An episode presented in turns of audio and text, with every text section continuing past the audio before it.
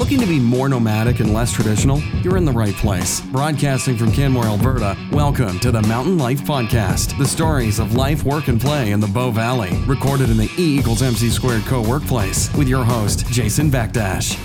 Hi, everybody. Jason Bekdash here from the Mountain Life Podcast. Bow Valley, I hope you're enjoying these last few weeks of snow. It's going to be gone, so make sure you hit those hills. Uh, do the cross country skiing, get it out of your system because summer is on its way. I can't lie, I'm pretty excited about that. Let's talk about what's going to happen on this week's episode. Uh, Margaret Claveau is my interviewee, and Margaret's got a really, really cool practice. She works with people to basically in a healthy way, work through the grieving process. And grieving doesn't necessarily only come when you lose a loved one. Uh, grieving also happens if you lose a job or you suffer some uh, unexpected life change. And um, she basically has a process that she works with people through so that they can come out better, more resilient, uh, and better for it um, through these really tough situations that we have in life that's unexpected. So uh, make sure you uh, listen to the episode, check her out, and uh, I hope you enjoy it. I know you will enjoy it. I shouldn't say I hope, I know you will.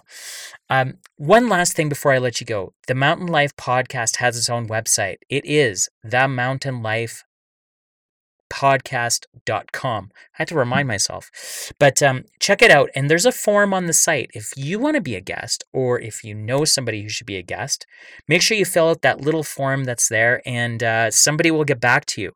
Um, we can't obviously interview everyone, but we try to do our best to pull out the amazing people and stories of the Bow Valley. And you know what? You're an amazing person and you probably have an amazing story, so it should be there. Okay, not going to hold you up. Let's get on with the episode. Hi, everybody. Thanks for joining us on the Mountain Life podcast. Sitting with me in studio is Margaret Claveau. Welcome to the show. Thank you. Hi, Jason. Hi. Uh, so um, I'm excited to dive in. And for everybody who is uh, familiar with our podcast, we do uh, live, work, and play in the Bow Valley. And um, yeah, and Margaret Margaret has a really great story to tell, and and um, we might not be able to get through all of it today, but uh, I really encourage you if you do have a chance to to meet her or sit down with her that um, that you do so. She she's had a lot of adventure in her in her life. Um, so, Margaret, typically the way that I like to start the podcast is just to talk about um, how you ended up here in the Bow Valley. Um, so, just a little bit about your story and how you ended up living here. Oh, okay. Uh, maybe if you say I have a, a, long story, it might have something to do with my age, but I won't say. No. Mention how old I am. um, so uh, how that happened is I was living in Montreal. I'd been there for 27 years, and um, it. I taught there, and it was a long commute. It was at least two hours a day. And even though I loved the city, I was getting tired of being in the city. And so I was wondering, okay, where do I like to live? Would I like to live by in the ocean, by the ocean, or in the mountains? And I came out in uh, '94 over winter break to visit my sister, and we came down to Banff and uh, went skiing. And I had been here before, but at that time, because I was thinking, okay, where do I want to go? Um, I had a strong feeling that this was the place. Hmm. And so that night, when I was lying in bed, I thought, if the sun shines on my face tomorrow morning, that's my sign that this is my place. So I guess you know where the sun was shining. Wow. Yeah. So I um, took a leave of absence from my teaching position, sold my house, and uh, moved out here.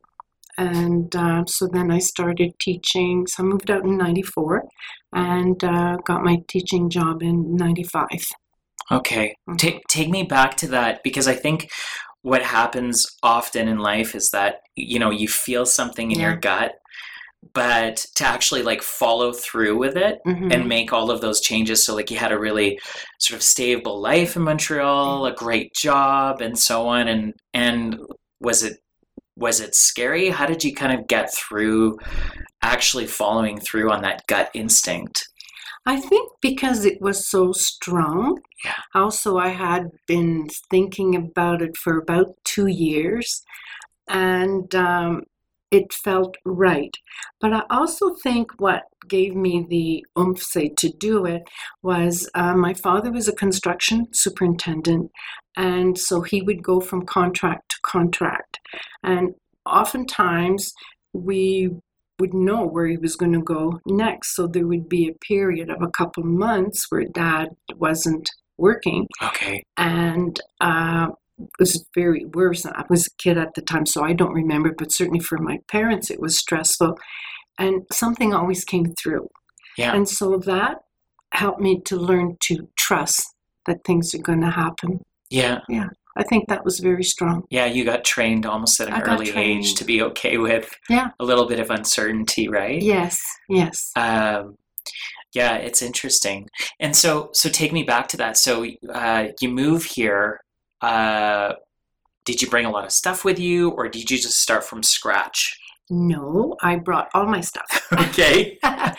and uh, lucky for me, my sister had a garage in Edmonton, Okay. and I put all my things in her garage.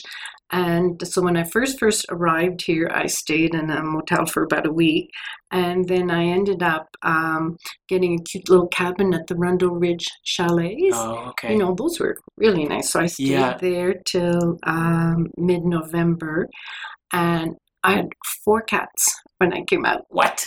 Yeah, so not easy to find a place right with four cats, but luckily um, I was able to get a, a little apartment right, and um, with my four cats, and I stayed there for uh, a year and a half. And uh, my sister had a physio clinic in Edmonton, and she sold that, so she bought a property here as an investment Okay. and I lived there. Okay. So that was wonderful. I was there 19 years. Yeah. Yeah. Um, and then how did you get connected with the community? Did you have some people that you already knew here or all new friendships? Like, how did that work for you? It was all new. Yeah. So I met people through my teaching, Yeah. right? And um, now I'm meeting people through uh, my networking. Yeah. Uh, also, back in 1997, the town put on a workshop called Is It Hot in Here? And it was for Okay. people going through, women going through menopause. Okay. And uh, so I met some really nice women there, and we decided to form a group. Yeah. And we met every two weeks for, I would say, most of us for about 10 years. Yeah. And then the group evolved, and, you know, the new members weren't as interested in, um, you know, that sort of regular meeting. But uh, three of us still see each other, and, you know, that's what, 21 years later. Oh, that's so good. hmm yeah. Um, the reason why I like to ask that question is because lots of people have commented. Some people have been on the show, or or some people have said to me when when they come here, and especially when they come from a different province or Mhm. from a different country, it's really difficult to connect and sometimes plug in, right? Yeah. Um, But what you're saying, what you're saying resonates with me, and and what I've heard others um, see success in, and that's just getting out there, right? Yes, and going to events and Yes. and the town puts on stuff and right. if you can actually like um, you know get yourself out there and and network and meet people that's a good way of actually plugging in and making some friends and you've made some that have been around been with you for the long for the last 20 now. years. Yeah. Yes. Yeah. um okay well that's great um and i mean so you've been here living here for a long time now um how how has the how has the town changed for you how has um living here sort of the um maybe the culture of it or the way that the the town is maybe physically expanding Mhm. when you reflect on on what that has been for you huge Yeah. changes, huge changes. Because when I first came here, there was nothing of Mhm. Eagle Terrace, right? There was nothing of Three Sisters, uh, Bow Valley Trail. There were some hotels, and um, you know it's funny because the only place I remember what used to be there is is it the dollar store and that used to be Avalanche? Oh, okay. I don't know. Was you know, On Main I mean, Street? that's about the yeah. Okay, the only yeah. place I can remember has that what used to be there. There's just so many changes. I mean, we've got two big grocery stores. Um, I also remember in Quebec, I must say, the villages are beautiful, Mhm. really, really beautiful. Mhm, mhm. People take a lot of pride in their properties. And um, when I first came to Canmore, I don't know if I should say this, but I thought, oh, the mountains are so beautiful. But really, the town's not all that pretty, right? And that's changed hugely over Mhm, the years. mhm. And uh, it's now really a very pretty town, as well as having beautiful mountains around us. Yeah. Yeah. Um, yeah, that's interesting. Uh, Yeah. well, I want to I want to spend a little bit of time talking about your work, and I think um, y- you've got a very very interesting um, academic background, Mhm. and uh, and your your career is, has evolved and has come to a really interesting point. Um, so I want to talk a little bit about what you do here in the Bow Valley. Um, but before we do, maybe just talk a little bit about um, how being uh, being uh, a teacher Mhm. and um, an interest in French literature, um, if that still like plays a part in the work that you do today, um, that background. I think once a teacher, always a teacher, Yeah. kind of thing, and once a learner, always a learner. Yeah. Uh, so I think that plays a lot into it. Yeah. Um, the um, and I think it, it's the the the love of learning. So in what I am doing now, I'm always learning about a person, Yeah. right? And by learning about the person, I'm learning about life, and uh, so that's what makes it fascinating. hmm hmm Okay, so you're you're not teaching anymore. No. So so maybe just tell tell us what you do. Okay, well, I'm in the process of setting myself up to do grief and loss support Mhm. counseling. So um, I took early retirement from teaching and did a master's in psychotherapy and spirituality. Uh, took me forever, but I did finish. And um, then I did an intensive training to be grief and loss support counselor. And it's really interesting because when I graduated, I didn't quite know what I was going to do with my Mhm. degree. Mhm. And the first day of class in this grief and loss support counseling, I thought, that's it, that's what I want to do.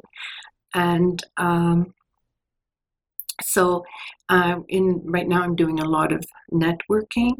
Um, it's slow to start, and I think part of it is because grief is a normal thing, isn't it? Hmm. we all at some point suffer some losses. And um, also, I think people are, it's not a quick fix. You know, if you're going through relationship problems or you've um, lost a job, you know, we think, okay, I'll see a counselor and they'll give me some, um, you know, some help, right? Yeah. And, and strategies. Uh, but when you're grieving, especially if there's uh, accumulated losses or it's a traumatic loss, um, it's just too painful, Mhm, and mhm, people don't want to go there. mhm. You know, so it takes time between a person, you know, getting a card and then making the decision to seek some help. Yeah. Yeah. I have some comments about that, Mm-hmm. but uh, before I before I get into it, like what does what does that look like to you, like on a practical level? Is it very much like a um, like a counseling relationship where someone would phone you and and be able to have a chance to talk to you either face to face or in some other way? Like how how, what would that look like? Yes, um, they would either come to my home or Yeah. I would go to their home. Okay. but it's not all talk therapy, Mhm. right? So um, we would do grounding exercises. We would incorporate some type of ritual. Mhm, mhm, mhm. Um, what's really important is um, the use of um, creative arts, and that helps to externalize the emotions and it also depersonalizes the feelings. And because the object acts, acts as a mirror to the person about the things that they need to process, Yeah. and it makes it much less threatening. And you want to engage both, you know, the emotions and the intellect, right? And um, and then, but of course, there's, um, you know, you- also talk with them for sure. Yeah. Yes, yeah. Um, there's two things. There's two things that you had said, and uh, Mhm. you, you did a lunchbox lecture for us today Yes, yeah. here at equal, E equals MC squared, and um, there's a couple of things that you talked about that um, were impactful to me specifically. And I think one thing was that um, you, you talked about how um, we normally identify loss with a loss of a loved one, Yes, um, like a, a death. right, Um, but there's all of these other, right.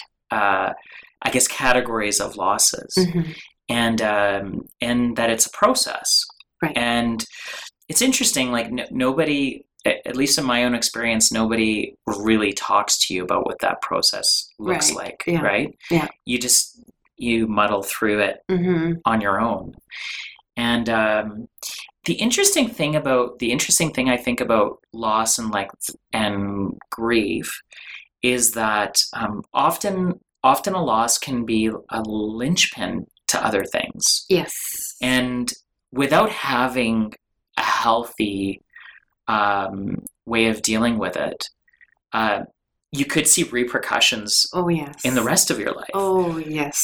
So Yes. so you know it's yeah. So I'm just thinking I'm thinking about my own life and some of the the the losses that I've had is that had I had somebody to like walk me through that, um, or walk perhaps some of my own family members through that, Yes. um, uh, we might be living or might have uh, we might have been able to avoid a lot of future pain. Hugely right? so. Hugely so. Uh, as I mentioned uh, when I was um, speaking with you at lunchtime, uh, 80 to 90% of physical symptoms are associated with the uh, emotional pain of unresolved grief. And so it's very, very important to process that. Um, when you do grief support counseling, you look at, at yourself as companioning the person, right? You're not there Oh, to I like tell them what to do. Yeah. No, okay. you're not there to tell them what to do. You're there to listen and you're there to enable them to see what they need to do. Yeah. And um, the main thing, and, and like you're saying, you don't want those losses to cripple the person and to prevent them from continuing on and having a joyful life. Once you've had a loss, you've had that loss, okay? It's irretrievable. But what you can do is you can learn, okay, now this is my life going forward, right? And um, how can I live that to and still have a sense of meaning and purpose, to still feel joy? If somebody's lost a loved one, you know, to be able to love again. Mhm. Mhm. Mhm. It's very, very important. The Mountain Life Podcast with Jason Beckdash. We'll be right back. Hey, everybody. Thanks for checking out the podcast. I'm just going to take a few minutes of your time for a few reminders. First of all, the podcast is sponsored by E equals MC squared, wonderful co workspace in Canmore that uh, is available for people like you and me who want to have a lifestyle where, hey, you know what? You want to take off during the middle of the day, you want to go for a hike, or you want to jump on a snowboard, and uh, and then hit the computer again and hit the business again and start making money again. Uh, so a great place for people like you to plug in. Now you can check out E equals MC squared in a few different ways. One, come in, check it out. The first day is free. If that's too formal for you, two other ways that you can do it. One, on Wednesdays, we have Lunchbox Lectures. And Lunchbox Lectures is an opportunity for you to learn from other people who are working for themselves, uh, are entrepreneurs, and have figured out a way to not only have that lifestyle, but to make their work work for them. Number two way to plug in wind down Fridays. So at Friday at about four o'clock, everybody shuts off their laptops and congregates into the equals MC squared living room to chat and discuss the latest and the greatest in the Bow Valley. So don't want to miss that if that's a way that you think is best for you to plug in. So where is E equals E equals MC? Blah. It's a formula, but it's also a place of work. Uh, so where is E equals MC squared? E equals MC squared is just off of Railway Avenue, right above the sports experts. And uh, it's just on the second floor there. So uh, you know the place, you know the area. We share a parking lot with uh, the Save on Foods.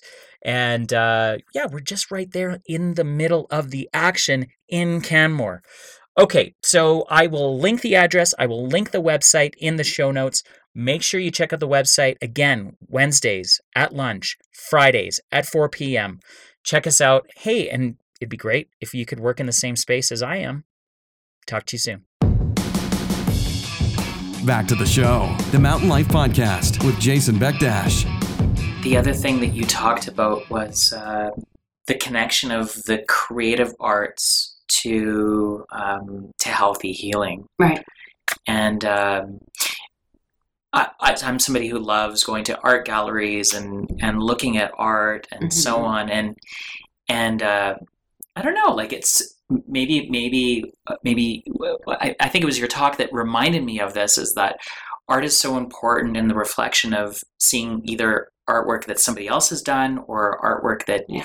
you've done as um, you said it's a mirror right Yes, and yes. and that's why some art speaks to me um, but might not speak to you or speak to another person right, Right. but um, Yeah. but you you talked there's a really specific reason why um, art and music or the creative um, the creative aspect is a really important part of healing Yes. um, can you talk a little bit more about that Yes, because when I um, signed up for the course and they said we were going to do art, I thought, oh my God, I'm no good in art, right? yeah and uh, and I love art, but I don't seem to have any talent. And uh, and you know, I do little stick men, you know, that sort of stick persons. Um, but it, it wasn't that. It was um, an expression. Like I can give you the example. We did a box to, um, and it was what did we need to go through this course on grief because a lot of you know emo- powerful emotions would surface Mhm. and uh, i went around and i chose what i wanted to decorate my box with and um, it was amazing because i didn't think well i need this i'll pick this piece and i need that i just took the pieces and then when i started putting them together i thought oh you know look at that and i, I started realizing what i needed and so the art piece in itself externalizes the emotions. And when you look at the art piece, you look at what you've chosen and what does that say to you. You look at the process of putting that piece together and what you were feeling and what emotions surface. Then you look at the final piece and think about what is this trying to say to me. Mhm. And so the art project then also helps to depersonalize the emotions. And so it's not so intense and it makes it much a safer way of dealing with very intense emotions. Mhm. Yeah. Um, yeah, that is just that's just so powerful as a Oh, yeah. as a concept, Oh, yeah. right? Yeah. And I think too, it's um, I think a lot of people are sort of afraid of the end result Yes. looking a certain way Yeah. or being of a certain quality when it's not about that at all. No, right? no, no, because we, you know, we would put all our pieces out there and um, it didn't make any difference what it looked like, Yeah. right? It was the significance of it and how it spoke to us. And uh, that was very, very interesting. Margaret, I want to ask safe. I want to ask you if if it's all right. Why why do you why was psychotherapy and spirituality and and um, counseling specifically in this area of grief. Mhm. Why why does it resonate? Why do you think it resonated with you so so well? What why did you? Where did that calling come from? Mm. Uh, I would say I'm a very spiritual person, Mhm. and um, I wanted to be in a situation where that was in the forefront and that I was um, working that or doing that Mhm. for most of my day, if you want, right? Mhm. And um, also, when I um, when I did uh, my master's, I had my thesis topic a long time before I even thought of doing a master's, because I had these wonderful aunts when I grew up in northern Quebec. That um, one aunt had lived on a subsistence farm. She had nine children, and they had nothing. Right. Mhm. And my other aunt married a man who was 20 years older than her. He had already had four children, the eldest being 14. My aunt was 18 when she married him. And this man had health problems, so he never worked. So my aunt did repairs um, on clothing. She was a seamstress. Mhm. But when you went into their homes, there was so much joy and uh, laughter, and yet, you know, they had very difficult lives. And uh, the women's group that I was telling you about, Mhm. on the first night that we met, we had to bring pictures in just as a, you know, conversation breaker, Okay. opener. Yeah. And um, the women were all sitting there, and everybody looked like you know everything's all right in the world, right? And they started talking about their lives, and they had lived through all kinds of very difficult situations. And I remember driving home and thinking, "My gosh, people are so courageous."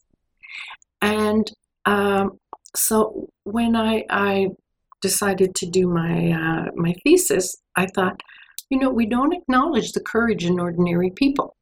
And so that what my thesis was courage and resilience in the lives of ordinary people. And um, so that's why I find this kind of work so interesting because it does call on us to find our own courage and resilience. Mhm. hmm And it's a privilege to be a part of that. Um, well, that's. Uh, I'm I'm glad that we talked uh, about what you do because there, you're the only one that I've ever encountered that Mhm. has a specialization in this area, uh, and it's it's kind of grief is one of those things that we don't really have any tools or any help No. um, with, right? So. Mhm. Um, hmm so very very impactful um, well let's let's let's maybe turn it to um, you know a lot of people move to canmore and move to the bow valley because they love the outdoors Yeah. and they uh, you know they're either hiking or they're um, biking or skiing or whatever the case is but and you've been here for a while so what uh, what are the things that you love to do in the bow valley from an activities point of view Mhm. I love to go for walks. I love hiking, cross country skiing, and snowshoeing. Okay. Yeah, I love doing that. Yes. Uh, any and is there any any favorites that you always go back to? Any favorite trails or Um, cross country skiing a lot in uh, um, down Pocaterra way. okay? Because there's so many trails there, and the drive is beautiful. And I don't know, maybe because for me it's so familiar, I know where I'm going, sort of thing. But I don't care really, as long as I'm outside. I Yeah. don't care. And then is it for you? Is it being in nature or is there sort of a athletic pursuit or Uh, and I'm not an athlete, but for me, it's nature. yeah And also, um, because you know the, the the hiking and the cross country skiing and the snowshoeing, it's vigorous, right? Mhm. I feel cleansed. I feel like my blood has been through every part of my body, so I feel very clean after I've done that, and very energized, right? And it, I mean, it's so beautiful. It just feeds your your mind, your body, and your soul. yeah right? and are you and are you out often? Like, what is that? Uh, like? not as often as I would like, um, but generally on Saturdays. Yeah, Yeah, I'll go out. Yeah. that's so good. And then, Mhm. have you ever encountered any, or do you go with any groups or? Um, I go with some friends. I've been trying to, like the Neanderthals in town, they go on Wednesdays, but so far I haven't been able to organize my schedule to go with them on The- Wednesdays, but they're phenomenal. The group. Neanderthals. Yeah. I've never heard of that group. So, No. it, tell Oh. me a bit about that. Yeah. Oh, they're a fantastic group. There's got to be about a hundred members, and they're um, with the Canmore Seniors. So Okay. they're like a branch of the Canmore Seniors. Uh, I think the oldest person's probably about 86. Okay. and um, they have all categories of hikes right so if you do a plus like you're really up there and they do long hikes and very rigorous hikes and they will have like d hikes where people tend to you know do more of a walk um, but they're they're wonderful group Yeah. wonderful group yeah Yeah. There's a whole, I- I'm always surprised that there's a whole bunch of like really yeah interesting groups that do different things Yeah. and so on. And yeah I just recently got on to a list of for this group that does hikes in the summer and they s- snowshoe in the winter every Sunday. oh wonderful Yeah, and they a pick lot a different trails and yeah, yeah, there are a lot of groups. Then there's um uh, a thing called Meetup, yeah, you know, and it comes online. And if you check, you know, they'll have all kinds of uh, activities listed on there. And that's a way uh, people just say, well, I want, you know, I want to go to this place. Anybody interested in going? And you just sign up with them. I haven't Mhm. done that, but that's one way of getting out there. Is there any is there any trails or specific locations that you haven't done that you want to do still? Oh, lots of them, but they don't really come to mind Yeah. right now. But yeah, a lot of places. Yeah. Oh, right on. Yeah. Um, Margaret, how, how do people connect with you? So your your business is, um, I call it your business. Is that right? I guess Practice. Your practice. Practice, yeah. better way to describe it. Yeah, yeah. Um, so if somebody if somebody wanted to talk to you or or uh, engage you to talk a little bit more about um, grief counseling and so on, like what's the best way for people to connect with you? Um, I am actually meeting tomorrow with somebody to set up a web page Okay. because I haven't done that yet. Yeah. Um, I have um, business cards Yeah. and um, I'm not sure now about Facebook, you know, Okay. because I'm on there, but I don't know if I want to stay there after everything that they're has been, Yeah. you know, revealed lately. Yeah. Um, but uh, and in my the name of my practice is "You Are Not Alone, Bow Valley." Okay. Okay. Yeah. Okay. Yeah. Um, and then can people email you or give you a call? Yes, for sure. Okay, for okay. sure, So maybe what yeah. we'll do is just for everybody who's listening, what we can do is just we'll include that in the show notes, yes, and yeah, then if people want to get a hold of you, For um, sure. they can. yes, And you and I had met actually at a networking event. right. Um, so like you, you're often out and about, actually going to like a bunch of like I'm business events and stuff. Yeah. Yeah. So Yeah, um, if uh, people want to meet you, they can just like come out to an event too. Uh, yes, yeah, and I have handed uh, like FCSS has um, some of my cards. Um, the ministers of the various churches in town have Okay. my cards. Um, What's CSS? What's that? FCSS. Oh, FCSS. Yeah, yeah, family, community, and support services. Oh, okay, okay. Yeah, Okay. yeah, yeah. Wonderful. They're in the um, civic center. Okay. Yes. Yeah. Yeah. So we can link all of that up, and then Yes, um, yeah. yeah, people Yeah, can and get a I'll leave you you. my um, business card. yeah, for Mhm. sure. Mhm. Well, Margaret, I want to thank you for. I, I feel like we really scratched the surface, um, especially with your work. I, I think it's just so fascinating, and and I think your journey too, in terms of like uh, just a really, really sort of diverse background and things that you've been interested in, and how it's all sort of come to a point now, right, where Mhm. um, you're doing a lot of good and helping a lot of people, right? So um, I find that aspect of your of your life quite inspirational. So thank you for that. Thank you very much. I think our, our life and our experiences are building blocks, and you feel you've got a purpose, but you're not quite sure what it is, and it evolves, right? And this might be your purpose at this time, and then you carry on, and yeah, so Yeah. it's it's movement, right? It's Yeah. movement. Well, thank you for Yeah. listening to your purpose Thank at you, every Jason. given time. Thank you very much. Thanks so much for listening to the Mountain Life Podcast with Jason Beckdash. Don't forget to rate and review this episode if you enjoyed the show. And you can find more great content online at themountainlifepodcast.com. We'll catch you next time.